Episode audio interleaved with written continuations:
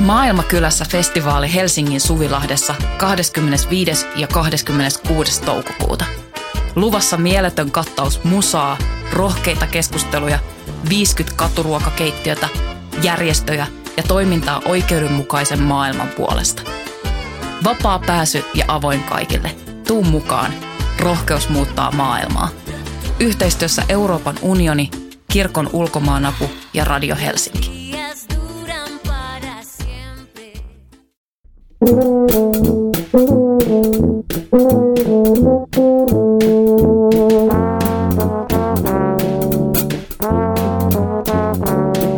Tervetuloa Teatteripolitiikkaa podcastin pariin. Minä olen Voimalehden kustantaja ja toimittaja Tuomas Rantanen. Teatterimuseossa Helsingin kaapelitehtaalla avattu vastikään näyttely nimeltä Tarpeisto pääroolissa. Siinä käsitellään sitä, mikä rooli esittävässä taiteessa on nimenomaan näyttämällä nähtävällä esineistöllä, siis sekä symbolisesti että konkreettisesti teoksen kokonaisuuden näkökulmasta. Tänään täällä Voimastudiossa toisena vieraana meillä on näyttelyn koostaneesta työryhmästä kansallisopera ja balletin tarpeistosuunnittelija Pipsa Keskihakuri. Tervetuloa Pipsa. Kiitos. Ja toisena vieraana meillä on teatterimuseon johtaja Johanna Laakkonen, joka saa vielä kertoa tarkemmin ylipäänsä teatterimuseon tehtävistä. Tervetuloa Johanna. Kiitos. Mä voitaisiin aloittaa kuitenkin tästä näyttelystä ja voisin Pipsa sulta kysyä, kun sä oot ollut sitä työryhmässä tekemässä, että mikä tämän tarpeista pääroolissa näyttelyn niin kuin alku syntymistä se idea siitä on lähtenyt ja mitä siinä ylipäänsä on tapahtunut sitä tehdessä? Joo, no ideahan lähti niin kuin siitä, että ö, meillä on semmoinen tarpestokilta, joka on Teatteriala ammattiliiton yksi, yksi tämmöinen ammattikohtainen kilta. Ja kilta täytti kymmenen vuotta. Ja sitten me mietittiin, että miten me voitaisiin sitä kymmenvuotis taivalta juhlistaa. Ja sitten me ajateltiin, että tehtäisikö joku näyttely. Ja sitten me mietittiin, että mihinköhän sen saisi, että saisiko sen johonkin tuota, jonkun teatterin aulaan tai, tai johonkin näyteikkunaan tai näin. Ja sitten me jotenkin rohjettiin lähestyä teatterimuseoa, kun me ajateltiin, että olisi se nyt ihan mielettömän hienoa päästä tämmöiselle näköalapaikalle. Ja sitten museo innostukin sit siitä.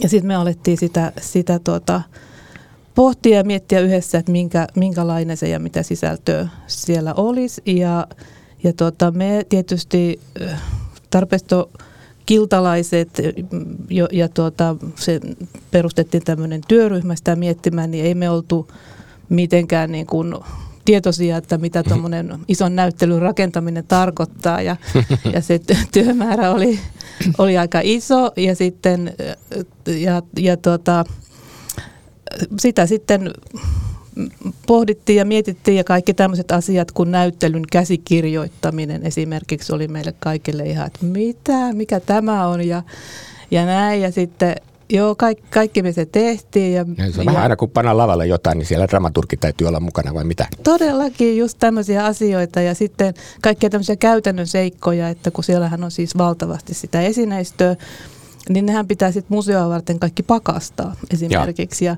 ja sitten, Ai niin, sen takia, ettei tule mitään öttisiä. Joo, ja, ja sitten... Sit, tuota, niin Siinä tää... sitä elefanttiakin olette varmaan tunkenut niin kuin aika isoa pakastimeen. Kyllä, se museolla on onneksi siihen niin kuin tietysti olemassa olevat tilat sitä pakastamista varten, mutta ei, ei sinne suikaan mahtunut kaikki kerralla, että sitten mm. sitä piti organisoida sitten museon kanssa, että miten se asia hoidetaan. Nehän on siis kaksi viikkoa siellä pakastimessa, lämpötila ja. lasketaan hitaasti ja nostetaan hitaasti. Ja tuota, Tietysti kun oli kaivettu sitten jostain teattereiden pölyisistä varastoista, niin se oli varmasti hyvin tarpeellinen Kyllä. asia tämä asia. Mutta ylipäänsä mua kehtoo siis, minkä takia te olettekin täällä tänään. Mm. Niin mua kiinnostaa tämmöisenä teatterin suurkuluttajana ja ammattikatsojana siis se, että mitä kaikkea siellä näyttämällä tapahtuu. Ja mä olen sitä viime aikoina havahtunut siihen, että se on tosiaan muutakin kuin näyttelijöitä. Mm. Tämän vähän kärjistetysti onhan tietysti aina lavasteet ja valot ja äänisuunnittelu ja just tämä tarpeistopuoli, mutta niistä puhutaan hirveän vähän. Eikä ne koskaan mm. mahu oikein teatterikritiikkiin kritiikkeihinkään. Että silti sillä voi olla sillä esineistöllä tai kaikella, mitä me lavalla nähdään, niin isojakin merkityksiä, jotka ohjaa sitä, että me ymmärretään, mistä oikeasti on kysymys. Niin onko tämä tarpeesta näyttely nyt jonkinlainen semmoinen, että halutaan kiinnittää huomiota siihen ammattilaisuuden osuuteen, joka siinä kokonaistaideteoksessa kuitenkin kantaa omaa tehtävänsä? Ehdottomasti, ja se, se oli nimenomaan tämän asian niin kun näyttelyn ihan pääasia, ja sen takia myöskin tämän nimeksi tuli tarpeisto pääroolissa. Kyllä. Ja, ja tätä tarpeiston roolia tässä yritetään niin kuin tuo esille ja sitten mm, siis niin kuin kaikille myöskin, myöskin niin kuin teatterin kuluttajille, mutta myöskin kirkastaa meille itsellemme, että mikä se rooli oikeastaan onkaan. Kyllä, kyllä. Ja tämä, on ollut hirveän hyvä, hmm. hyvä siinäkin. Ennen kuin päästään Johannan puheeseen siitä, että miksi tällainen näyttely piti museossa olla ja pitää olla, niin mä vielä kysyisin Pipsi sulta, että sano joku konkreettinen esimerkki niin kuin kuulijalle tai katsojalle, joka ei ole ehkä niin tottunut ajattelemaan tätä, että minkälaisia merkityksiä niillä tarpeistovalinnoilla saattaa olla sen esityksen kulun kannalta. Että minkälainen? Hyvi, hyvinkin tärkeitä merkityksiä. Siis tarpeistohan on niin kuin, se, se toimii tämmöisessä niin kuin lavastuksen ja pukujen ja valojen ja äänien ja näyttelijän työn tämmöisessä leikkauspisteessä. Et se, se, se on osa sitä kokonaisuutta ja sitten sillä on myös semmoinen itsenäinen, itsenäinen rooli. Että se, se, ei ole niin kuin, se ei ole vaan niin kuin joku esine siellä näyttämöllä, vaan, mm, vaan mm. se on niin kuin se toimii ja se on niin kuin elävä ja mä puhunkin tämmöisestä niin kuin tarpeisto-oliosta, mm. jolla on niin kuin mon, monentasoisia monenlaisia merkityksiä. Ja siellä näyttelyssä mulle tuli sellaisia ajatuksia, kun mä näin sen se matkalaukkukuvio. Ja sitten mä ajattelin, että se, että minkälainen matkalaukku jollakin henkilöllä, joka tulee lavalle. Niin se matkalaukku kertoo siitä meille ihmisille, meille katsojille tosi paljon asioita, vaikka me yhtä ajatellakaan mm. niin. Että onko se kulunut ja onko se uusi ja onko se semmoinen, että se on tarkoitettu pitkälle matkalle vai.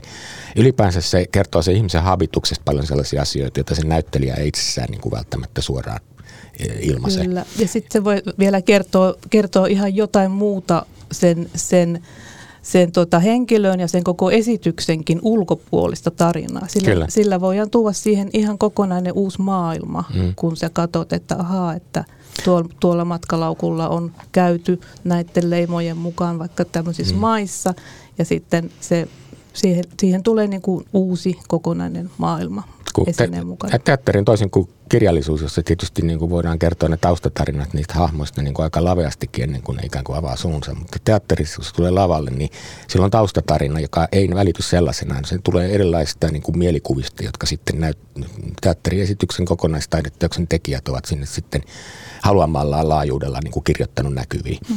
Ja näyttelijä onnistuu sitten omalla roolillaan niin kuin tuomaan esiin. Ja tässä, tässä pelissä sillä tarpeistolla on mun mielestä aika iso merkitys. On oikealla jäljellä. Kyllä, juuri näin.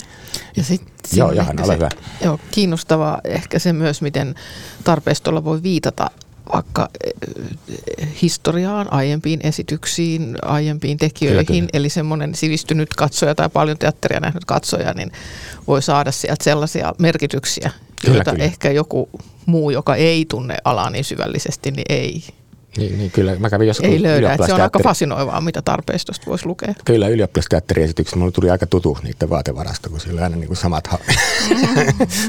Kyllä jotenkin niin kuin näin. Mutta Johanna, sä oot teatterimuseon johtaja ja sä oot aloittanut vissiin aika äskettä, eikö vaan? Joo, mä oon ollut reilun puoli vuotta. Joo, että tämä näyttely on niin kuin alun perin tehty silloin jo korona-aikaan, että sä et ollut tässä sinänsä mukana. En. Mutta tota, et varmaan ollut pahoilla sitten tämmöinen tämmöinen näyttely nyt tulee heti tähän alkuun vai mitä tuumaat? No en useista syystä ja yksi oli tietenkin se, että edeltäjäni Raija-Liisa Seilu oli ystävällisesti tavallaan luonut ohjelman ensimmäiselle, ensimmäiselle vuodelle, niin eli sitä ei niinku tarvinnut miettiä, mutta erityisesti tässä tarpeistossa jollakin tapaa se, että se tuo esiin sitä esittävien taiteiden moniäänisyyttä. Ja. ja sitä ajatusta, että se mitä museo näyttää ei ole vain tähtiä tai ei ole vaan sitä ikään kuin kaanonia tai sitä tunnettuja teattereita, tunnettuja esiintyjiä, vaan että voidaan näyttää niitä teatteriammattien eri puolia. Kyllä, kyllä. Ja se on mun mielestä museotyössä tosi oleellista. Ja tietenkin tässä näyttelyssä myös tämä yhteistyö tämän tarpeistokillan kanssa, koska teatterimuseo kuitenkin pyrkii siihen, että ei vaan että näyttelyt ei tule ikään kuin vain ylhäältä saneltuina tai ylhäältä kuratoituina, että me ikään kuin tullaan sinne kentälle ja sanotaan, että nyt tästä tehdään ja nämä asiat esitetään. Mm-hmm. Niin tässä kun se aloite lähti tarpeistokillalta ja tarpeistokilta teki, suunnitteli sisältöjä ja sisällöt ja teki, teki tämän näyttelyn, niin se on mun mielestä parhaimmillaan sitä, mitä näyttelytoiminta voi olla siinä mielessä, että silloin sieltä oikeasti tulee niiden ihmisten ääni kuuluviin ja näkemykset ja se ammattitaito ja osaaminen – Kyllä, kyllä. Jota ei museossa tietenkään voi olla siinä mittakaavassa kuin mm-hmm. teillä, jotka teette Joo. sitä arjessa ja niin, joka päivä. Ja teatterimuseon resurssithan ei ole mitkään ihan ihmeellisen mittavat ottaa huomioon, kuinka iso esittävän taiteen kenttä Suomessa on. Ja että niin kuin kaiken asian tallentamisessa ja tärkeän tallentamisessa, niin siinä tosiaan tarvitsee varmaan ulkopuolistakin apua. Sitten mä mietin sitä siinä näyttelyn kuluessa, että tietysti se on aika herrassa, että mitkä tarpeistot säilyvät esityksen siirryttyä sinne esitysten automille metsästysmaalle. Että niin kuin teatteri ja esittävä taide yleensä niin on luonteeltaan semmoista, että sehän sitten katoaa. Ja sitten se tarpeisto, niin tuota, ei, ei niin kuin isolla laitosteatterillakaan varastoa säästää ihan kaikkea romua, mitä sinne on kerätty. Ja pienemmät ryhmät, niin nehän häipyy esityksen jälkeen yleensä kaatopaikalle, niin aika mittavatkin viritykset, joita on joskus voitu tarpeiston puolella tehdä. Mitä sä Pipsa haluaisit siitä sanoa, että tota näyttelyä tehdessä, niin minkälaisia niin kuin rajauksia esineistön osalta piti tehdä johtuen just siitä, että saatavilla on ainakaan rajallinen otos? Niin, no tietysti varastosta löytyy ympäri Suomen teattereiden varastoista yhtä ja toista esineistöä, ja, mutta toki varastointi on osa sitä meidän työtä ja, ja meidän täytyy tietysti aina jos, jos ja kun tulee esitys purkuun, niin aika tarkkaankin miettiä, että mitä kannattaa varastoida, että onko hmm. tällä mahdollisesti käyttöön. Niin onko teillä killalla joku oma varasto? Ei, ei ole, että jokaisella Niin sä puhut nyt niin pitää baletin ja operan osalta. Joo, mä puhun nyt omasta, oman työpaikkani Joo. varastoinnista, mutta tämä, tätä samaa tietysti jokainen teatterin tarpeesta miettii, että mitä, mitä voidaan varastoida. Mutta, hmm. mutta tuota, meillä ei tässä, kun me pyydettiin tätä esineistöä, niin me haluttiin nimenomaan ei, ei mitään tämmöisiä huippu, huippuunsa viritettyjä, mielettömiä käsityönäytteitä, ja, ja toki siellä niitä, niitä on runsaasti, mutta se ei ollut se lähtökohta, vaan ihan sitä arkea, että, että minkälaisia ne esineet, osa niistä on ihan tosi rupusia, hyvin viitteellisiä, mitkä kuitenkin siinä teoksessa, siellä näyttämöllä, siinä esityksessä on palvellut juuri sitä tarkoitustaan. Hmm. Että tietysti ne näyttää vähän erilaiselta siellä museomiljöissä nyt. Mutta se on nämä, musta... nämä, mutta se on sitä meidän arkea ja sitä me hmm. haluttiin tuoda esille. Mutta sehän kertoo siitä teatterin ja esittävän taiteen luonteesta tosi paljon. Että sehän perustuu siihen katsojan ja esityksen väliseen sopimukseen. Että niin kuin me nyt kuvitellaan, että tuolla ollaan avaruusaluksessa, vaikka tuossahan nyt on lavalla meidän eessä. Me nyt kuvitellaan, että se on keskellä jotain, jotain niin kuin lammaslaumaa niin kuin siinä joku tyyppi ja, ja niin kuin, ei se nyt tasan varmasti ole lampaita siellä. Voi olla jotain viitteellisiä lampaita tai lampaan kuvia tai sitten niin kuin täytettyjä lampaita tai tämmöisiä mm. lammasmalleja niin kuin nyt näyttelyssäkin nähdään. Mm. Tämä eläinkysymys on ei, sen, ei sentään täytettyjä lampaita. Ei sentään, mutta kuitenkin niin kuin eläinten täyttäjän tekemiä mm. lampaan näköisiä. Mm. Ole hyvä Johanna. Niin mä ajattelin vielä tähän lisätä, että tehän ette pyrkinyt tavallaan semmoiseen historialliseen kaareen, että arpeisto sata vuotta sitten tarpeisto nyt vaan ikään mm. kuin mm. siihen, että mitä se arki on tässä ja tänään Joo. ja tällä hetkellä. Mm. Joo, juuri näin. Ja se on mun mielestä just siinä niin hienoa, mm. että se avaa niitä eri puolia, eri näkökulmia, niin kuin esimerkiksi tämän eläin Tämä elä, eläinkysymys ihan tämmöisenä erityisaiheena, minulla on paljon ajatuksia, kun mä katson, siinä on kokonainen huone, joka on aika vaikuttava tämmöisistä niin kuin eläinmalleista, koska näyttämöllä eh, on hyvin vaikea, ja sanoisinko kyseenalaistakin tuoda eläimiä niin kuin ikään kuin itselle epätyypilliseen ja outoon esineelliseen rooliin. On järkevää käytännössä ja eläintenkin kannalta, että ne hoidetaan niin kuin jollain tarpeisto välineillä ne eläimen kuvat tai sitten videoilla tai mitä siellä milloinkin. Mä oon nähnyt kaikenlaisia ratkaisuja, mutta siinä huoneessa oli musta aika vaikuttava esineistä ja se oli ihan tuttuukin kamaa, niin kuin mä näin siellä sen jääkarhun siitä Saision Koivuja tähdestä ja sitten Lahden kaupungin teatterin Anne Rautiaisen ohjelmasta Alfanaaraasta näin sitten sen käsittämättömän ison mm.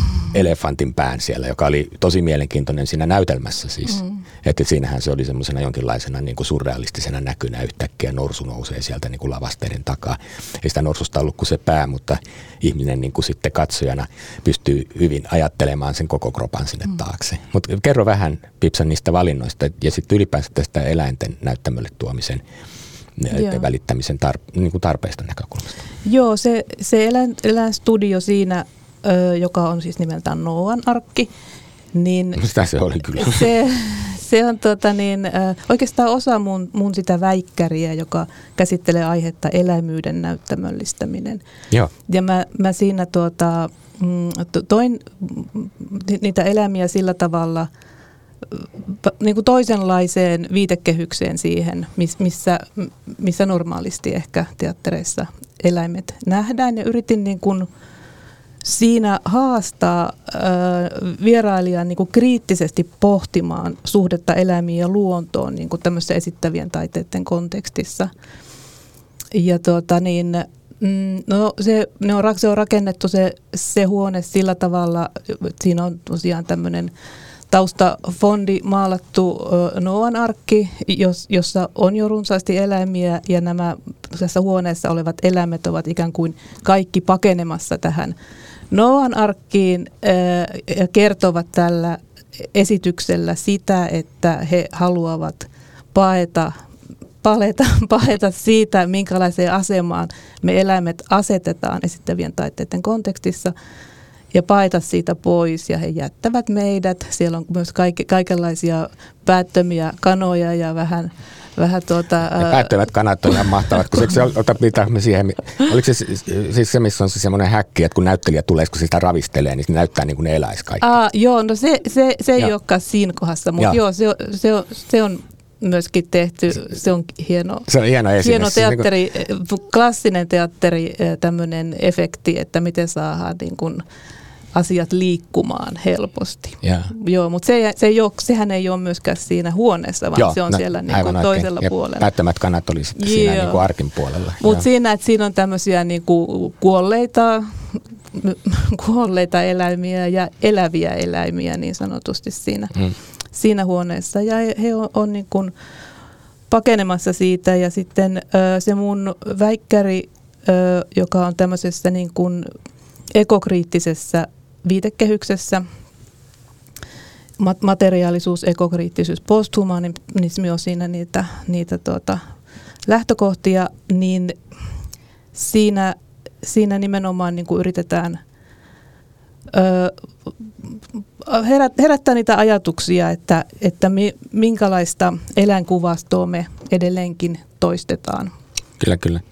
Joo, joo, joo. Ja, ja niin kuin mä mietin sitä kanssa katsoessani niitä eläinmalleja, niin just sitä ajatusta, että jos vaihtoehto olisi, että sinne pitää sitten joku eläin tuoda lavalle, niin mä muutamassa esityksessä nähnyt. Kerran yhdessä oli kyyhkynen, sekin olisi mun mielestä voinut olla jollain muulla lailla, kun se kyyhkynen näytti olevan aivan vieressä paikassa. Ja tuossa Smersin tuntemattomassa oli sitten se koira, koiralla ei kyllä ollut mitään hätää siellä, se oli selvästi ihan niin kuin omillaan, mutta, mutta silti se niin kuin tuntui vähän keinotekoiselta, mutta se oli niin kuin vitsi, koska siinä tulee, rokka tulee, tämä on sus, se esittelee sen koiran. Mm. Tiedätte näytelmää, no, hahmon mm. nimi on Susi, niin se oli niin. Niin kuin se vitsi, no, tää on mutta nyt, se oli ehkä vähän turha. Tämä on nyt just tämä niin kuin kysymys siitä, että että no esimerkiksi kansallisoopperassa, paletissa on elävien eläinten näyttämölle tuonti nyt hiljattain kielletty.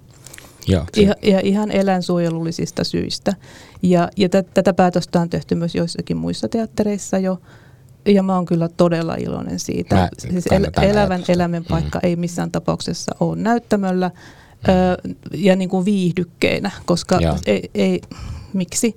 Mutta myöskin toinen asia on sitten näissä, vaikka, vaikka tuota, mä en tutki niin kuin eläviä eläimiä ollenkaan siinä mun väikkärissä, vaan tämmöisiä nimenomaan tarpeistoa tai, tai puvuilla tai, tai äänellä tai millä tahansa elementillä tehtyä eläintä, niin lähinnä sitä niin kuin sisältöä ja sitä, että mi, mi, miten me eläintä esitetään ja hmm. mitä sillä eläimellä esitetään. Kyllä. Ja miksi. Nämä, nämä, on, nämä on tosi tärkeitä kysymyksiä.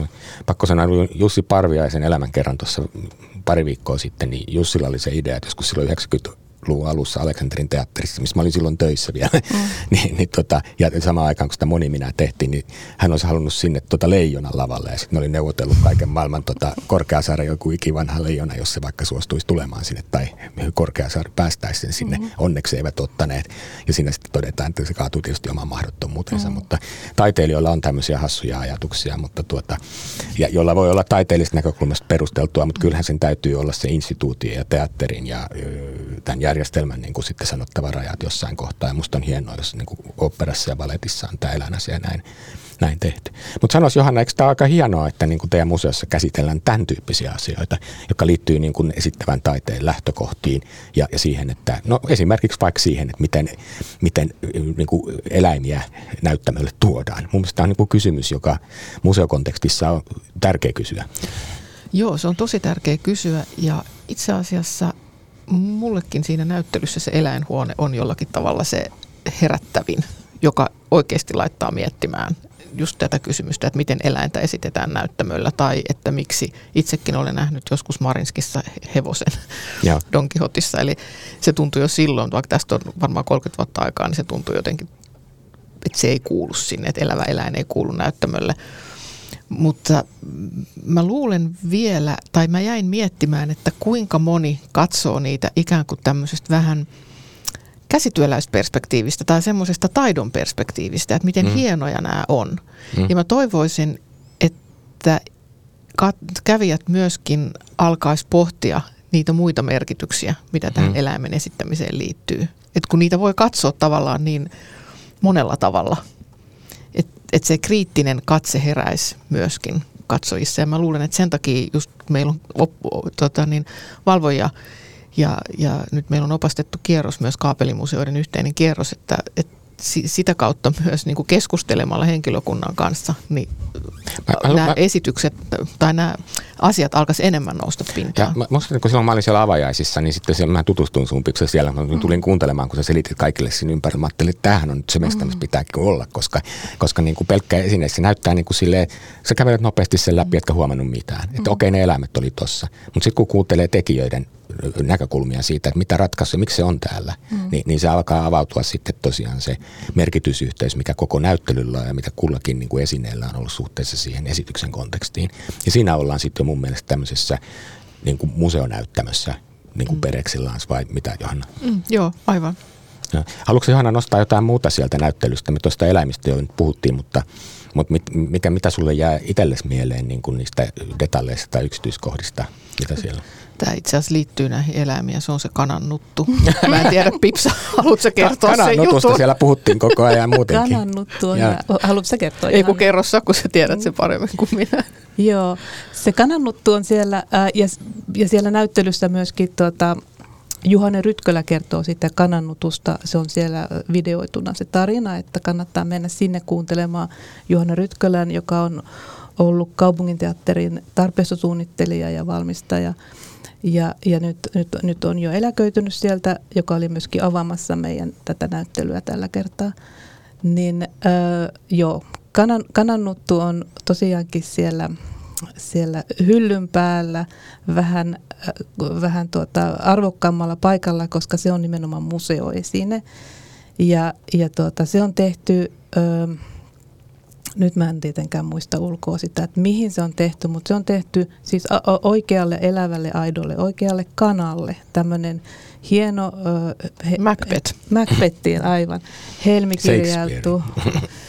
kanannuttu, jossa on tämmöiset riikinkukon pyrstösulatsit koristeena ja ja tuota, se on pitkä ja vaihe, vaiheikas tarina, kun Juhani sitä kertoo. Se on Lenna Ehrenbussin tekemä. Ja, ja tota, tosiaankin se on ollut kanalla päällä. Kana ei ollut ensin aluksi kovin innostunut tästä uudesta asusteesta, mutta, mutta kyllä, kyllä se siihen sitten loppujen lopuksi taipui. Mutta sen, ö, muistaakseni sen sai hänelle pukea ylle vain yksi tietty henkilö, joka oli näyttelijä. Ja, ja tuota, muut ei saanut tätä tehtävää suorittaa se on erittäin kaunis esineenä myöskin, että kannattaa katsoa sitä. Mm. Mutta jos mennään, mun mielestä siinä näyttelyssä myöskin tämä tarpeiston tekijän pöytä, tämä työpiste, ja. joka avaa nimenomaan sitä arkea ja sitä tekemistä, niin se, että et se näyttely ei ole vain esineitä ikään kuin, tai me, tämä on myös kysymys, että mistä me mm. puhutaan, kun me puhutaan tarpeistosta, mm. että mikä on esineen ja tarpeiston välinen ero, mutta mm. että se, et siellä oikeasti aukeaa ikään kuin se, tekijän maailma. Kyllä, kyllä. Sitten se on fasinoivaa. Ja sitten siellä on niitä ää, ruoka, ruoka tota, jäljitelmiä aika paljon, että, jotka ei näytä yhtään niin herkulliselta noin niin kuin läheltä katsottuna kuin mitä ne ehkä näyttää sitten sieltä näyttämöltä katsottuna, anteeksi katsomasta katsottuna. Mm. Mutta haluatteko niistä jotain sanoa? Se on ihan hirveän, hirmu tuota semmoinen tosi tavallinen tehtävä, ihan mm. siis perustehtävä, jota, jota jo tarpeiston valmistuksen koulutuksessa opetellaan, miten tehdään tämmöisiä tekoruokia. Ja, ja siellä niitä on täyt erilaisia he, sekä herkkuja että, että tämmöisiä suolaisia. Siellä on muun muassa Juha-operasta, joka sijoittuu tuonne tuota, Lappeenrantaan, niin siellä on, tota, kun se sijoittuu tämmöiseen huoltoaseman miljöiseen, niin sitten siellä on nämä kuuluisat vedyt ja atomit mm-hmm.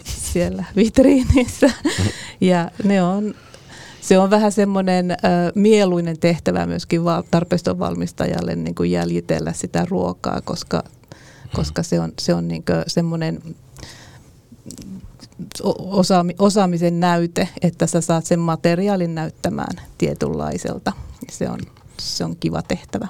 Semmoinen ajatus tuossa, ehkä viittasin siihen jo aikaisemminkin, mutta kiinnostaa myös, että kun esityksiä on kauhean erilaisia, että kun sä teet niin kuin kansallisoopperan lavalle, niin siellä on niin tarpeistossa aika montakin ihmistä sitten virittelemässä ja joku suunnittelee ja joku tekee ja kaikkea tämmöistä näin. Ja... Niinhän sä luulet. No niin, saat kertoa, miten se siellä on. Joo, tämä oli väärinkäsitys, mutta joka tapauksessa niin kuin sitten on näitä vapaita ryhmiä, joissa niin kuin sitten ei välttämättä ole erikseen palkattua tarpeiston tekijää ollenkaan, että sitä sitten improvisoidaan, haetaan kirpputorilta niin kuin tavaraa sinne sitten niin kuin kuin, siinäkin tehdään valintoja ja siellä voi työryhmässä olla sitten joku, jolla on herkkyyttä tämmöisille asioille enemmän kuin toisilla ja se vaikuttaa sitten siihen kokonaisuuteen.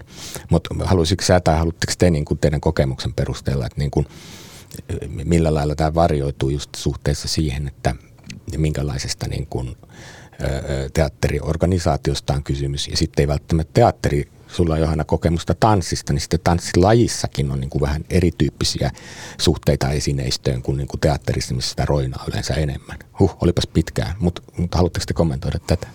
Joo, ja kommentoin tuohon sanan roina.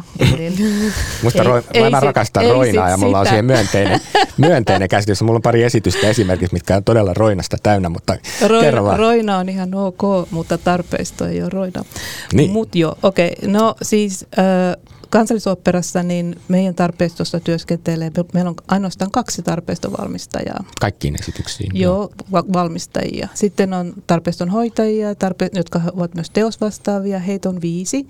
Ja sitten on ö, yksi tai kaksi tuntityöntekijää niin kuin siellä nä- näyttämötyössä, joka on sitten ö, tietysti jatkumoa meidän valmistukseen. Me ollaan yhteinen tarpeisto-osasto sinällänsä, että me ollaan kaikki – kaikki sitä samaa. No, sitä pitää koko ajan vahtia, kun ne näyttelijät hukkaa tai hajottaa sitä kamaa tietysti matkan varrella. Niin, se, se on myös yksi, yksi osa sitä työtä, mutta, mutta ne on hyvin tarkasti kaikki hyvässä järjestyksessä ainakin meidän talossa.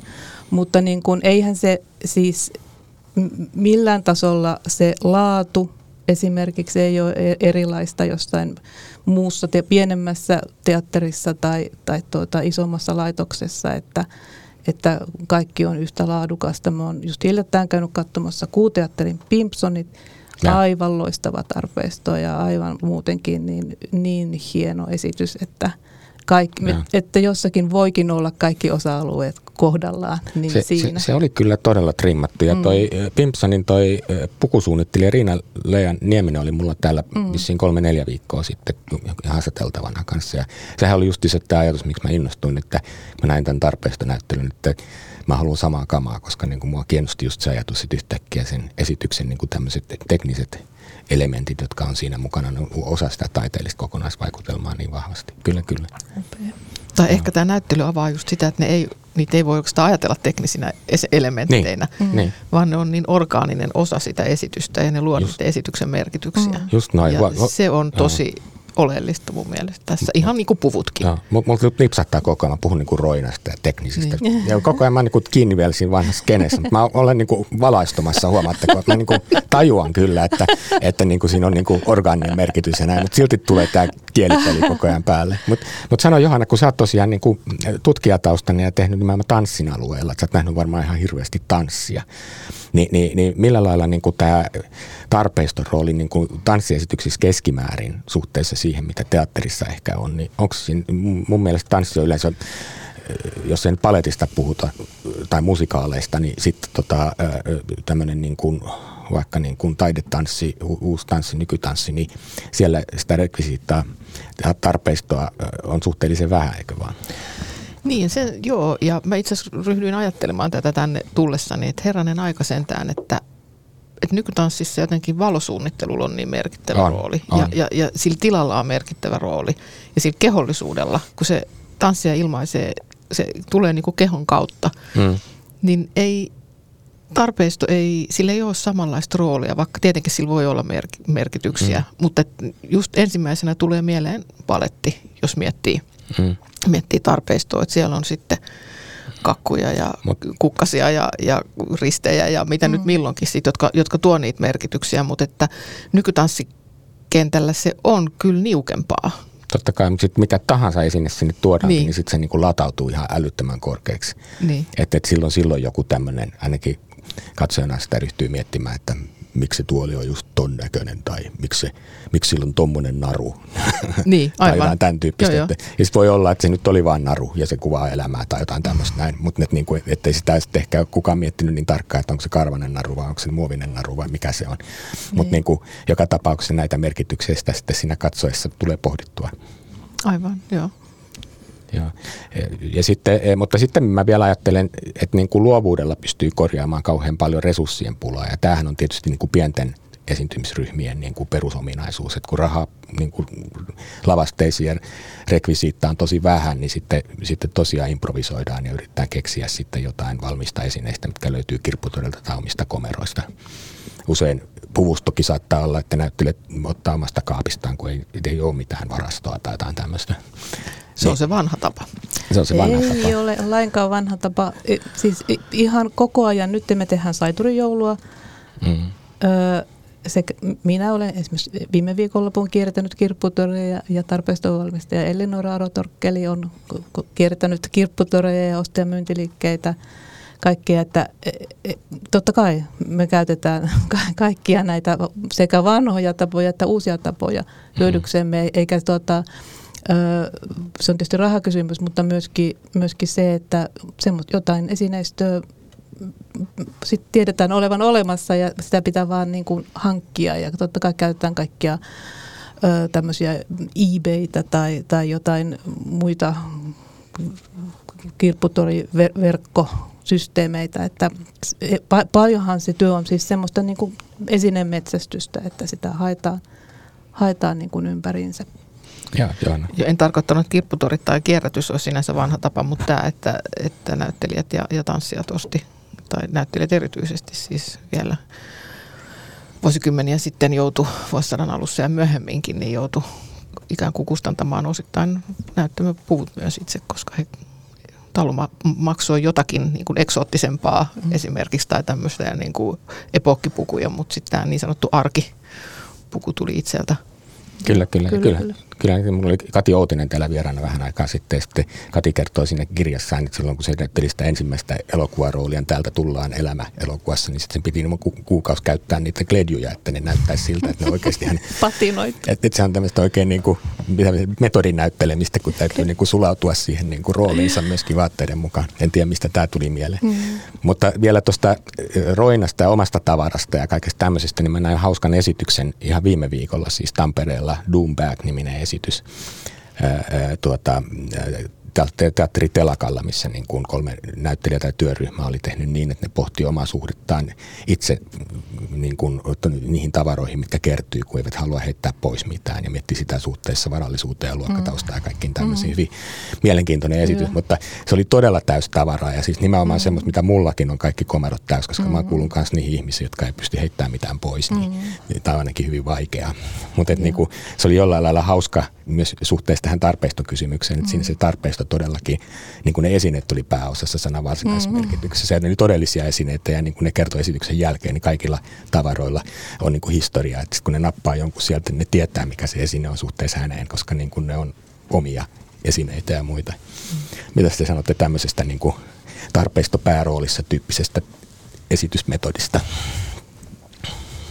Mä en tiedä esitysmetodina, mutta jotenkin mä ajattelin tuolla museolla – koska mä käyn jatkuvaa keskustelua meidän ää, tota, niin kokoelmahenkilökunnan kanssa siitä, että kuinka paljon me lopulta voidaan tallentaa ja kuinka paljon me lopulta voidaan ottaa vastaan, koska tietenkin se halu on tallentaa sitä kulttuuriperintöä niin paljon kuin mahdollista, mutta mm. kun seinät tulee vastaan ihan väkisin, Kyllä. niin siinä on semmoinen tietty, tietty ristiriita, että sitä niin kuin haluaa tehdä niin paljon hyvin ja niin paljon kuin mahdollista, mutta sitten ne resurssit on niin kovin rajalliset, niin sitten täytyy aina niin hirveän tarkkaan miettiä. Ja sitten siinä on tietenkin se, että valitsimmeko nyt oikein. Kyllä, kyllä. Ja kuka sen määrittää sitten loppupeleissä, että onko oikein. Jos emme nyt ota tätä vastaan, niin onko joku joskus 10 vuoden päästä tai 20 vuoden päästä, joka sitten olisi kuitenkin ehkä tarvinnut juuri tämän kanannutun mm. tai juuri tämän lampaan. Joo. Tai... Toi, toi on ihan kauhea kysymys. Mä en haluaisi olla se portinvartija, joka miettii. Ja sitten vielä, kun täytyy olla tietoisuus siitä, että e, se, sekin otos, että mikä on tarjolla, niin ei tietenkään täytä täydellisesti sitä, mikä olisi tärkeintä, että hirveän paljon tavaraa, tavaraa taas huomaatteko, mm. ylipäänsä niin kuin museoitavaa niin kuin esineistöä mm. tai historiaa, niin sitä häviää vaan sen takia, että sitä kontaktia museon ja sen niin kuin lähteen kanssa ei synny. Että ihmiset ei osaa tarjota tai toimia tarjota Eh, kaikkea sitä, mikä voisi olla kiinnostavaa, koska eivät itsekään aina tule ajatelleeksi, että tällä voisi olla joku yleinen merkitys. Niin tai sitten he ajattelee vähän liian myöhään. Että sitten sitä ajatellaan siinä vaiheessa, kun oikeasti roskis on jo auki mm. ja yritetään sitten tajutaan, että hei apua, että ehkä tätä olisikin pitänyt säästää. Että voitteko tulla nyt pelastamaan, että meidän mm. varastomme menee kiinni viikon päästä ja, ja nämä kamat menee roskiin, jos te mm. ette nyt mm. tuu just hakemaan niitä. Niin ne on tietenkin niin kuin museolle hirveän ikäviä tilanteita, koska siinä joutuu vähän semmoiseen pakkorakoon ikään kuin, että ja, pystymmekö ja. nyt juuri irrottamaan henkilökuntaa, voimmeko ottaa näitä esineitä vastaan, onko ne sellaisia, jotka sopii meidän kokoelmiin, kokoelmapolitiikkaan. Niin sitä soisi, että tekijät miettisivät hyvissä ajoin sitä, että onko siellä jotakin sellaista, joka ehkä olisi tallentamisen arvosta ja joka kannattaisi säästää. Mm, ja mm. eikä vasta siinä vaiheessa, kun kysymys on kuolinpesästä tai mm. muuten. Ja, ja se olisi myöskin tietenkin hienoa, että koska silloin voitaisiin myös saada sitä taustatietoa niistä asioista. Esimerkiksi nyt tarpeistoesineistä, esimerkiksi tekijältä. Mm. Mm. Että mihin tämä kuuluu ja mistä tämä on osa ja mikä se konteksti ikään kuin on, missä tämä on ollut ja ehkä valmistuksestakin jotakin. Että ei vaan ole sit se esine itsessään ei vielä kerro meille mitään, että me tarvitaan Kyllä. sille se konteksti. Ja sitten juteltiin sun kanssa silloin museolla sen aajasten yhteydessä ja sitten nousi esiin tämäkin kysymys, että miten monimutkaista on tekijänoikeudet tämmöisissä kysymyksissä, että kuka sen on tehnyt, että tavallaan, että museo voidakseen tallentaa se varastoon, niin sen täytyisi niin jotenkin saada myös lupa tekijältä ja sitten voi olla, että ei sitä edes tiedetä, että se on siinä porukalla improvisoitu mm. jossain kohtaa ja kuka se nyt sitten hankki sieltä, sieltä ja sieltä paikasta ja kuka sen tuunasi. Tämä voi olla epäselvää. Kertokaa tästä. Minusta tämä oli jotenkin dramaattinen ajatus kanssa. No se liittyy näihin, näihin tavallaan tekijänoikeuksiin, että kuka tahansa ei voi lahjoittaa mitä tahansa. Hmm. Et meillä siitä tietenkin tehdään sitten ihan se dokumentoidaan, että kuka on lahjoittaja ja, ja varmistetaan se, että hänellä on oikeus, oikeus lahjoittaa joku, oli se sitten tarpeistoesine tai puku tai valokuva, että et, tämä on niin monimutkainen prosessi ja myöskin sen esille asettaminen sitten, että tietysti nyky, nykyaikana jo pyydetään ja yritetään tehdä ne sopimukset sillä tavalla, että me saadaan oikeasti asettaa ne esineet esille. Mutta sitten kun mennään vähän vanhempaan materiaaliin, niin semmoista ei välttämättä aina ole tehty. Niin siinä voi olla aikamoiset mm. selvittelyt sit suhteessa tekijänoikeuksiin esimerkiksi, että Voimmeko Eli käy sillä lailla, että niin kuin joku tärkeä esine voi jo sen takia jäädä kokoelman ulkopuolelle, että ei tiedetä sen todellista omistajaa tai tekijää. Ja, ja sitten, sitten niin kuin todetaan, että kun ei tätä voi tänne kokoelmaan liittää, niin kaatopaikalle vaan. No museo ei kyllä heitä kaatopaikalle. Et, no lähinnä se, se on niinku sitä, aika, että aika niinku korkea kynnys siinä, Joo. että tehdäänkö poistoja, mm. että miten, mit, mistä syystä se sitten tehdään. Että, mutta en että tarkoittanut se, että... sitä vaan siinä kohtaa, kun mietitään, että otetaanko se kokoelman piiriin, että joku, joku on lahjoittamassa esimerkiksi jonkun esineistö, joka liittyy kiinteästi johonkin merkittävänkin teokseen. Ja sitten kun epäselvää, että kuka, kenellä on tekijäoikeus siihen tuota, tarpeistoon, niin tuota, ää, käykö niin, että sitä ei voida sitten ottaa? Kyllä se yleensä sitten selvitetään se tekijänoikeus. Joo. Onko sulla Pipsa-kokemuksia tämän tyyppisistä tekijänoikeuteen liittyvistä haasteista? no, e, kyllä mekin niiden, niiden kanssa niin kun, niitä mietitään silloin, kun käytetään jo romutetusta teoksesta osia toiseen teokseen. Niitähän saa käyttää, niitähän saa käyttää näin. Mutta sitten semmoisen niin kuin isomman kokonaisuuden, jos on lavastaja suunnitellut tai pukusuunnittelija suunnitellut vaikka tarpeistoa, niin sitten semmoisen tunnistettavan ison kokonaisuuden siirtäminen toiseen teokseen e, ei ole hyvä juttu. Ja kyllä, että kyllä näitä niin kuin pohditaan, pohditaan. Ja sitten tuota, siihen aikaisempaan vielä keskusteluun siitä, että kun sä olit nähnyt esityksen, joka oli niin kuin täynnä tarpeistoa ja, ja tämmöinen niin esinepainotteinen, niin tokihan tämmöisellä esityksellä on paikkansa, mutta eihän se tarpeesto sinällänsä mikään itseisarvo. Mm, mm. On ei, niin kuin, ei. Ja, ja sillä tavalla, että, että vaikka meillä on nyt tarpeesto pääroolissa näyttely, niin en mä tarkoita sitä, että ka- ei, ei, kaikki ei, jotenkin, ei, joo, sä, ei kun mä vaan niin kuin haluan omasta puolestani sanoa, sanoa sen. Ja sitten siitä, samalla siitä, mitä Johanna sanoi siitä, nykytansseista, että siellä on niin kuin yksittäisiä merkityksellisiä esineitä, niin se on niin kuin ihan yhtä arvokasta ja se on, mm. se on niin kuin, mm.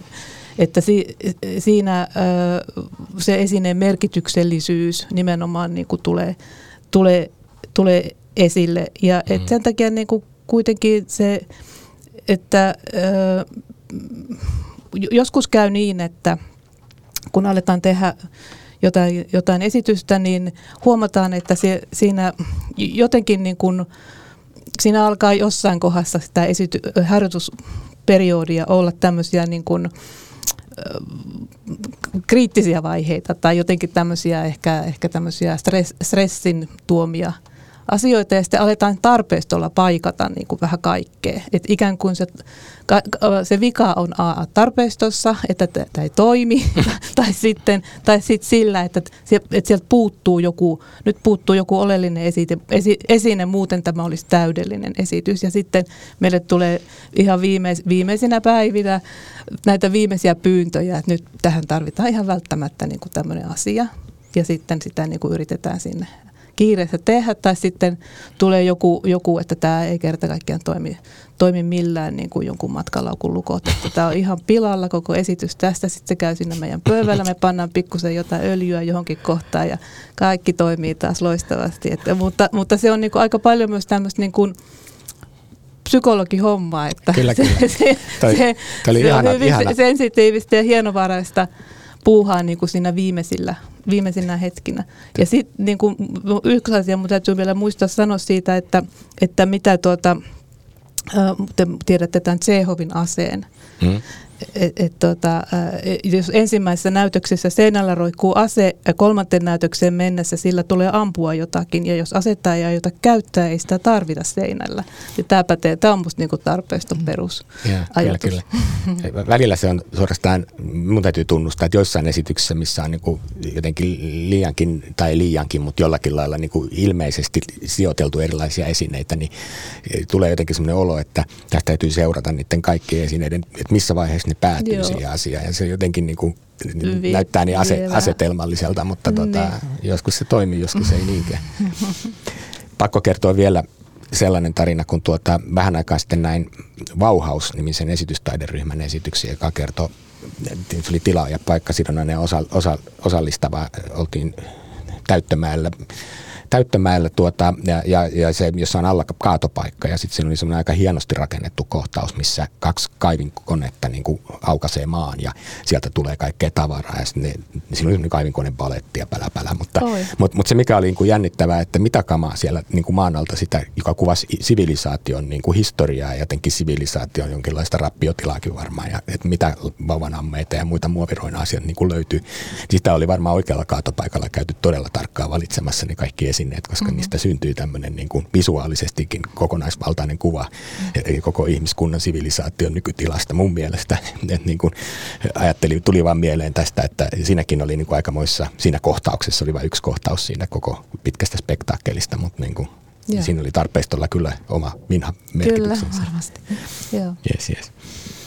Öö, mennään sitten vielä ihan uuteen aiheeseen, eli tota, mä kysyisin teiltä kummaltakin vähän niin kuin urataustasta, että miten te olette päätynyt esittävän taiteen ääreen ja ton tyyppisiin hommiin, missä olette. Vaikka Johanna sulta, niin mä ymmärsin, että sä oot siis nimenomaan tanssin tutkija ja ollut yliopistolla nimenomaan teatteritieteen laitoksella tutkijana ja nyt sitten tässä teatterimuseohommassa. Mutta miten sä oot alun perin tämmöisen esittävän taiteen äärelle niin kuin päättänyt, että tämä on sun niin ammattiala? No mä oon alkuperäiseltä koulutukselta, niin siis valtiotieteilijä. Hmm. Ja mä pelkäsin että mä joudun sisäministeriön töihin, Mulla, mäkin olen valtiotieteen maisteri ja pelkäsin, että mä joudun jonnekin kamalaan virastoon töihin. Joo. Ja sitten mä löysin tämän teatteritieteen ja äh, siellä oli professorina Pirkko Koski, joka oli äärimmäisen innostava persoona ja äärimmäisen semmoinen rohkaiseva persoona.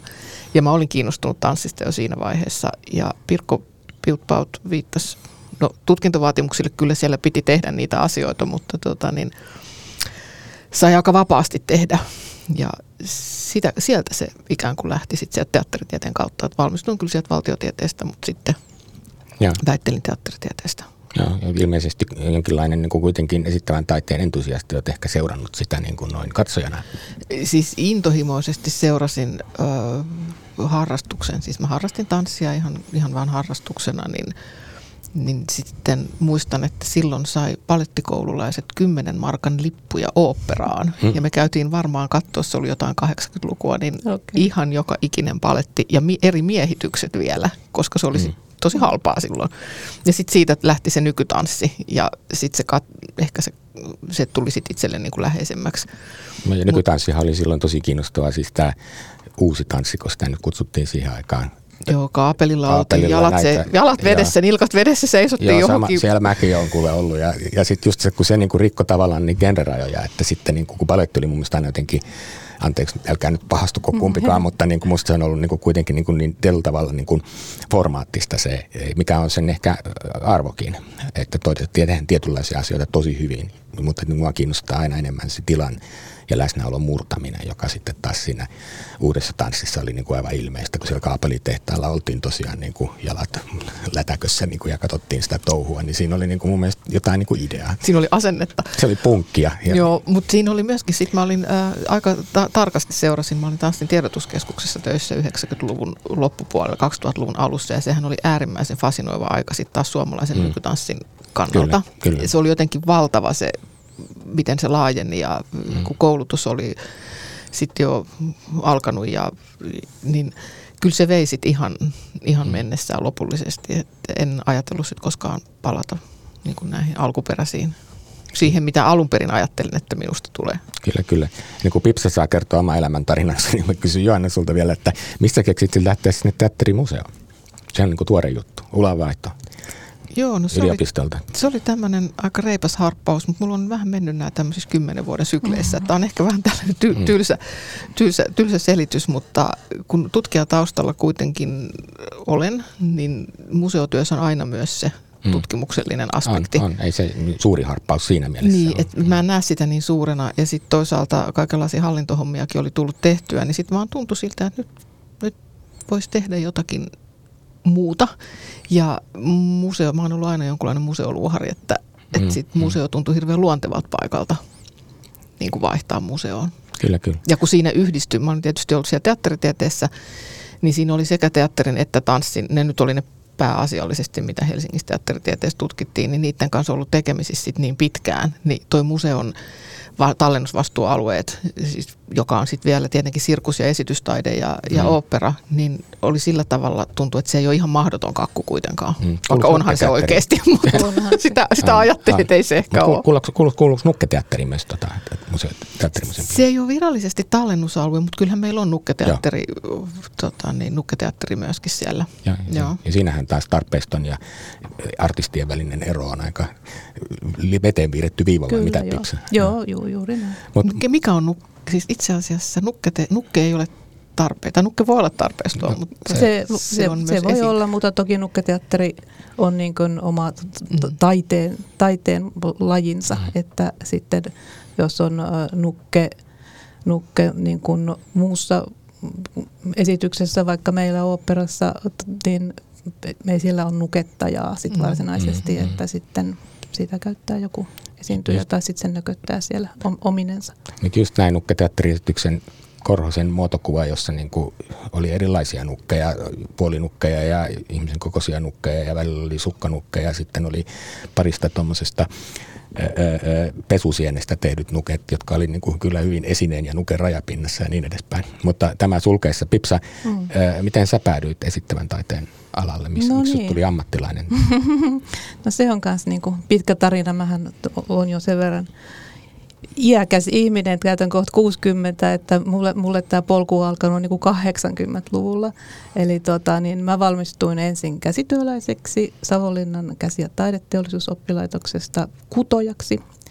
Ja, ja sitten äh, sit siinä yhtäkkiä mä sinne vaan tuli siihen samaan oppilaitokseen niin kuin tämmöinen teatteriteknisen alan jatkolinja, joka oli nimenomaan tarpeiston valmistusta. Se, se oli vuoden mittainen koulutus ja siellä opiskeltiin niin kuin tarpeiston valmistuksen tämmöisiä perustaitoja ja materiaalituntemusta ja esineiden kanssa toimimista. Ja se oli ihan mun ensimmäinen kosketus niin kuin teatteriin, että silloin en mä ollut, niin kuin, mä olin käynyt ehkä teatterissa pari kertaa ennen sitä.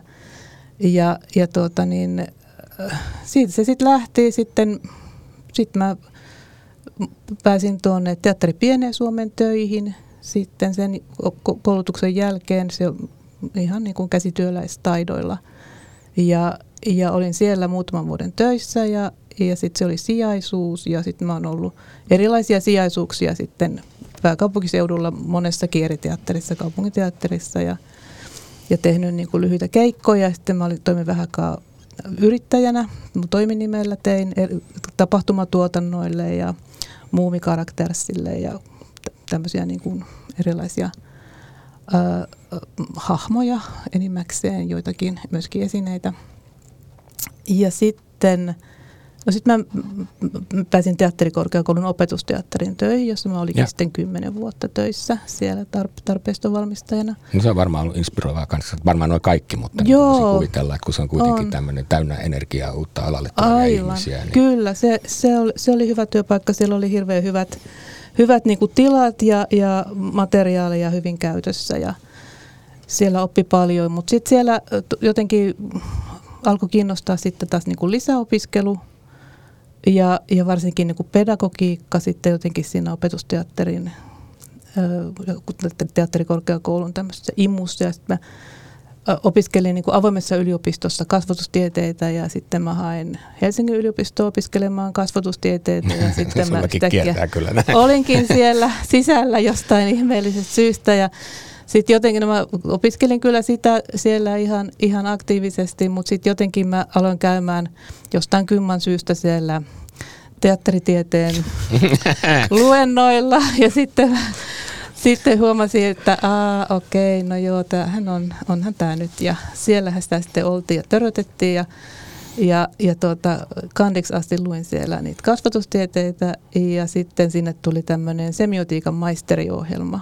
Mm-hmm. Ja myöskin siis Pirkko Koski oli siellä ja Pirkko Koske, Kosken ö, tiimoilta törmäsin ylipäätään sanan semiotiikka ja sitä, sinne sitä ajautui ihminen semiotiikan maisteriohjelmaan ja sieltä valmistui sitten 2013 semiotiikan maisteriohjelmasta ja teatteritiedepääaineena. Ja, no joo, ja nyt sä teet väitöskirjaa. Niin, sitten Aalto-yliopistossa. Joo, joo mutta mä oon niin kun, mä, mä oon aina opiskellut työn ohessa mm ja välillä on ollut opintovapaalla ja välillä työn, työn ohessa, mutta a, aika lailla. Mutta mä oon siis niinku, mä, mä oon tämmöinen teoriaa rakastava käsityöläinen, että mä en saa niitä irti toisista. Mutta tästä tuli just mieleen, siis itsekin siellä, vaikka mä opiskelin valtiotieteitä, niin kävin muun muassa kirjallisuuden ja teatterin luennoilla ihan vain sivistyäkseni ja teatteritieteen puolella yksi luentosarja, mikä aina muista liittyy avantgarde-teatteriin ja ja, ja Dadaan ja näihin Meyerholdeihin koko tähän mm-hmm. osastoon, jolloin mulla aukesi ihan uusi maailma, joka niin kuin on yksi tekijä, mikä on niin kuin johdatellut sitten miettimään tätä teatteria niin kuin laajempana esteettisenä jatkumona ja se on musta ollut tosi, tosi inspiroivaa.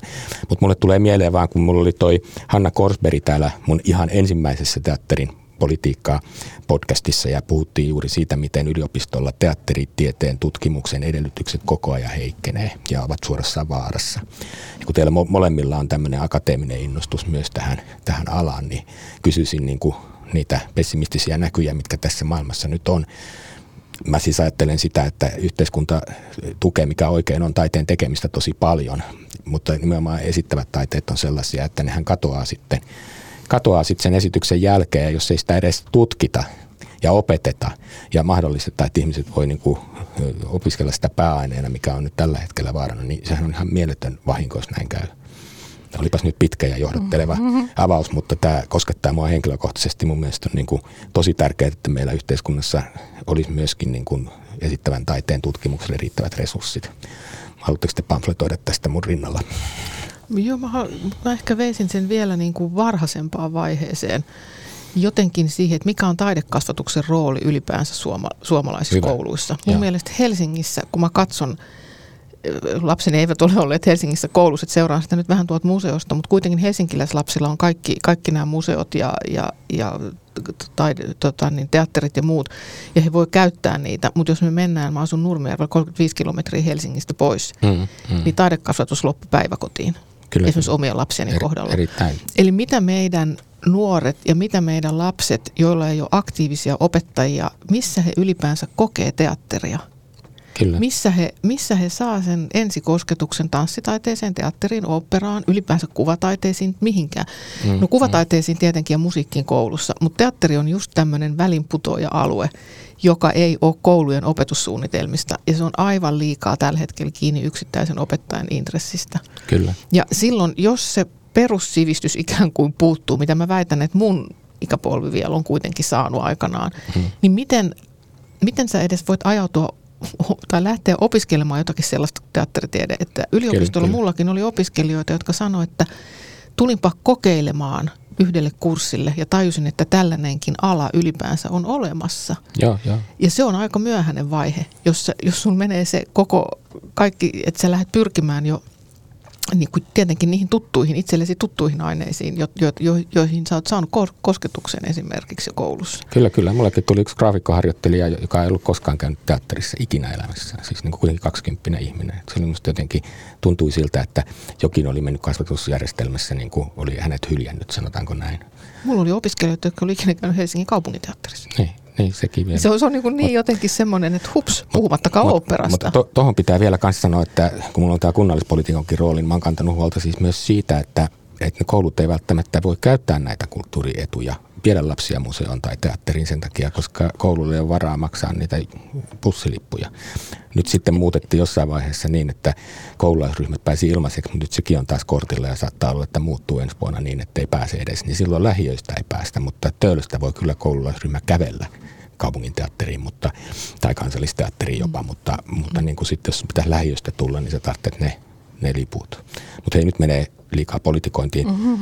Pipsa, mitä ajatuksia sulla heräsi nimenomaan tämän tutkimuksen ja sen taiteen sisällön välisen yhteyden turvaamisesta? Mm, no henkilökohtaisena kokemuksena, kun on siis tosis, tosiaankin niin kuin käsityöläisyystausta ja sitten on lähtenyt itse niin kuin tätä tämmöistä niin kuin tutkimusta ja teoriapuolta siihen yhdistämään, niin kyllä mä sanon, että kyllä se, ne, ne niin, kuin niin paljon rikastaa toisiansa, mm. että et, niin kuin tämä on ollut mulle ainakin niin kuin ihan hirveän tärkeä, että, että mulla on niitä niin kuin käsitteitä ja sitä, sitä teoreettista ymmärrystä ja mä pystyn niin kuin operoimaan käsitteillä ja, mm. ja sitten myöskin niin kuin tekemään käsillä. Tätä, tässä on niin, kuin niin monenlaista, että kyllä, kyllä mä toki soisin, että tämmöinen ti- tilaisuus niin kuin säilyy ja, ja, ja, ja tuota, teatteritiede säilyy, säilyy niin kuin Helsingin yliopistossa ja, ja pikemminkin laajenee vielä muuallekin. Mutta on se niin kuin, totta kai ne lähtökohdat on, öö, niin kuin sanoit, lähiö, lähiölapsilla voi olla erilaisia, mutta, mutta sitten itse kun on ihan maalta, sieltä niin kuin Kerimäeltä, Savonlinnan kupeesta, joka nykyisin Savonlinnaan kuuluu, niin ei siellä ollut silloin, ei meillä ollut minkäänlaisia niin kuin mahdollisuuksia lähteä Kyllä, kyllä. Niin kuin mihinkään kulttuuririetoihin, paitsi maailman suurimpaan puukirkkoon. kyllä, kyllä, kyllä. Ei on, on ti- tietenkin just tämä alueelliset erot niin kuin isojen kaupunkien ja pienempien kaupunkien maaseudun välillä on todella isoja. Mutta Johanna. tähän tutkimukseen vielä tästä museon näkökulmasta, niin kyllähän museot tarvitsis myös, ja teatterimuseo tarvitsee tutkimusta. Hmm. Eli mm, se ajatus, että meillä on ne kokoelmat siellä Hmm. ja ne vaan on, niin Mm. sehän on jotenkin ihan absurdi, että eihän me säilytetä niitä säilyttämisen takia, vaan me säilytetään sitä kulttuuriperintöä sen Just takia, se aineet, että se, aineeton osuus niiden niin, tavaroiden, anteeksi jälleen kerran Mm, tavarat, niin. mutta kun niinku on, meillä on niinku esineitä ja sitten meillä on niinku se aineeton perintö, joka liittyy niiden esineiden merkitykseen. Niin, että joku, että me, me tarvitaan sitä tutkimusta, jotta meille avataan tavallaan niitä, e, sit, niitä, niitä, sit, niitä kokoelmien merkityksiä ja niitä asioita, mm. jotka siellä on ja mihin ne liittyy ja tehdään ne ikään kuin sillä lailla eläväksi. Mm. Et mun mielestä se ei vielä edes riitä, että ne on näytteillä näyttelyssä, vaan pitäisi aina pystyä tekemään myös tutkimustyötä jokaiseen näyttelyyn. Ja tässä Kyllä. tämä eläinosasto varmaan nyt just tässä meidän uudessa näyttelyssä on sen takia myös niin mietitty ja sitä vo, siitä voidaan puhua, koska se liittyy Pipsan tutkimukseen suoraan. Kyllä, kyllä. Meidän pitäisi pystyä tekemään samantyyppistä niin kuin tutkimusta niin, että meidän näyttelyt itse asiassa pohjautuisi enemmän tutkimukseen, mm, mutta tällä mm. hetkellähän nyt tulee vähän museopolitiikkaa tässä, Anna niin siis palaa. ei ole niin kuin penniäkään rahaa sellaiseen mm. työhön. Ja, mm. ja se, meillä on kuitenkin hirveän hienoja tutkijoita, väitelleitä mm. ihmisiä, jotka haluaisi tehdä sitä työtä, mutta sitä rahoitusta on mm. äärimmäisen vaikea saada. Ja kyllä herää niin kuin kysymys myöskin sitten, että kun rahoitetaan jotain, niin miksi teistä ei rahoiteta niin paljon, että sitä voitaisiin tehdä oikeasti täysillä. Kun mä ajattelen teatterimuseo esimerkiksi, me ollaan ainoa, me ollaan siis valtakunnallinen vastuumuseo, me ollaan ainoa museo, joka säilyttää tämän alan kulttuuriperintöä niin kuin laajasti ottaen. Tietenkin siis on joissakin museoissa on jotakin mm. kokoelmissa, niin kyllä sitä niin niuka, niukalla resurssilla nyt tehdään, että se, jos me verrataan esimerkiksi kuvataiteeseen, mm. ja, sitä kuva, niin kuin, ja, ja se on ihan oikeutettua, me tarvitaan kaikki nämä taidemuseot, jotka mm. meillä on, mutta jos niin kuin sit asettaa teatterin ja operan ja tanssin ja sirkuksen ja esitystaiteen, että ja meillä on yksi, organ, ja nukketeatteri, meillä on yksi organisaatio, mm. joka ikään kuin mm. vastaa siitä, niin se, sehän, se epäsuhde on ihan epäsuhtaan järjetön. No kyllä, kyllä. Ja ottamatta keneltäkään mitään sinänsä pois. Ja niin. sitten mä yritän aina muotoilla sen asian myös niin, että ei tässä niin puuduta vain niiden organisaatioiden asemaa ja tutkijoiden oikeutta tutkia, vaan niin kuin mä ajattelen, että se on sitä kulttuuriperinnön vaalimista, sitä mihin on aikaisemmin sijoitettu paljon, että me tehdään kulttuuripolitiikkaa antamalla määrärahoja esittävän taiteen tekemiseen ja sitten hirveän pieni osa käytetään siihen, että selvitetään mitä oikein saatiin sillä rahalla. Eli se tutkimustyö, joka antaa sen jälkeenpäin jäävän merkityksen sille kaiken taiteen tekemiselle, niin se niin kuin esittävien taiteiden puolella on niin kuin tosi vaakalaudella ja hirveän rajallista. Mm. Kyllä, kyllä. Haluatteko te vielä lopuksi sanoa jotakin siitä, että mikä teidän mielestä niin kuin on ylipäänsä taiteen tutkimuksen tehtävä? Mä oikeastaan tuossa jo Haluatko sanottelin niitä aika paljon. Mutta. Taiteen tutkimuksen, kyllä mun niin. mielestä se on niin kuin rikastuttaa sitä kuvaa taiteesta, avata sitä meidän itseymmärrystä myöskin, ehkä sit myöskin sitä kulttuurista, ymmärrystä meidän omasta kulttuurista, siitä mistä me tullaan, mm. mikä on, mistä, mistä me voidaan niin kuin puhua ja avata sitä, mitä taiteet, mitä kaikkea me voidaan taiteiden avulla ikään kuin käsitellä. Kyllä, kyllä. Ja Pipsa halusi sanoa sitten, että millä lailla, mitä sä toivot, että tuosta näyttelystä niin kävijälle jää niin kuin dogibagin, kun se menee kotiin. Että just miettiä näitä, hmm. mitä äsken kuultiin, mikä on tutkimisen merkitys, niin, niin. mitä sä toivot, että tuosta näyttelystä sitten välittyy sille katsojalle? Öö, no Mä sanoin siinä avajaispuheessa, niin sanon, että jos, jos tuota niin, jotakin jää siitä mieleen on se, että, että tarpeisto ei, ei ole pelkästään niin kuin siellä niitä esineitä, vaan, vaan se on tämmöinen elävä, mutta, mutta sitten niin kuin, ihan tämmöisessä niin kuin tutkimuksen kannalta, niin, niin mitä siitä voi tuota, jäädä, niin se, ehkä ei ole riittävästi painottanut tässä sitä käsityöläisyyden merkitystä, että toki se, ja se käsityöläisyys on niin kuin puolet sitä asiaa. Ja, ja sitten, ja, ja sen myöskin käsityö, käsityö tie, tieteen tutkimusta on olemassa ja sitten se tavallaan niin kuin, siinäkin tulee tuota vastaan, vastaan se, se, että miten, miten tuota, niin tär, tärkeää on tämmöinen käsitteellistäminen ja se, ja se käsittäminen, koska sen käsitteellistämisen kautta tulee se käsittäminen ja näillähän on sama etymologia näillä mm. sanoilla. Mutta se, niinku, että mikä, mikä sitten niinku muuten voisi olla – semmoisen, mä pidän sitä, mä puhunkin esityksestä siitä niin kuin tästä ta- tarpeisto pääroolissa näyttelystä, että se on niin kuin esitys, tämmöinen, mm-hmm. näin, että se varsinkin se, varsinkin se Noan arkki, niin mä, musta niin kuin sen merkitys on niin kuin ja tehtävä on siinä, että se muodostaa, ja niin kuin ehkä taiteen tehtävä ylipäätään, että se muodostaa tämmöisen turvallisen tilan tai tilanteen jossa on mahdollista ottaa riski vaikuttumisesta jo mm. tämmöisen niin kuin uuden tai oudon kohtaamisen kautta tai sitten yhtä hyvin vaikka meidän paletissa niin vajoamalla siihen tuttuun ja turvalliseen taidekokemuksen syliin ja niin kuin he, mm. helliä itseänsä siinä, siinä turvallisessa tilassa. Ja samalla tavalla niin kuin musta tieteellä on vähän se sama tehtävä, mutta tieteellä on sitten puolestaan aina se todistamisen taakka, että, mm. että sen pitää niin kuin todistaa. Taiteella ja olla lunastamisen taakka. Totta. Joo, Lunastaa se läsnäolon näin. uskottavuuden Aivan. tunne. Kyllä, kyllä.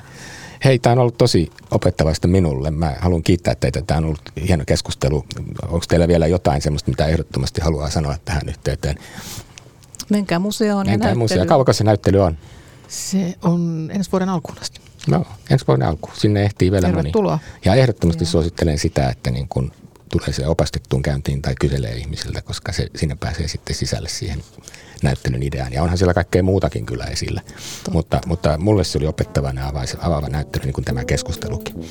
Tähän onkin hyvä päättää. Tämä on siis Teatterin politiikkaa podcast, joka julkaisee Voimalehti. Minä olen Voiman kustantaja ja toimittaja Tuomas Rantanen. Tänään vieraana studiossa ovat olleet Teatterimuseon tarpeista pääroolissa näyttelyä suunnittelemassa ollut tarpeistosuunnittelija Pipsa Keski-Hakuni ja Teatterimuseon johtaja Johanna Laakkonen. Kiitos Pipsa. Kiitos. Ja kiitos Johanna. Kiitos. Ja kiitos kuulijoille. Kuulemiin ja seuraavaan kertaan.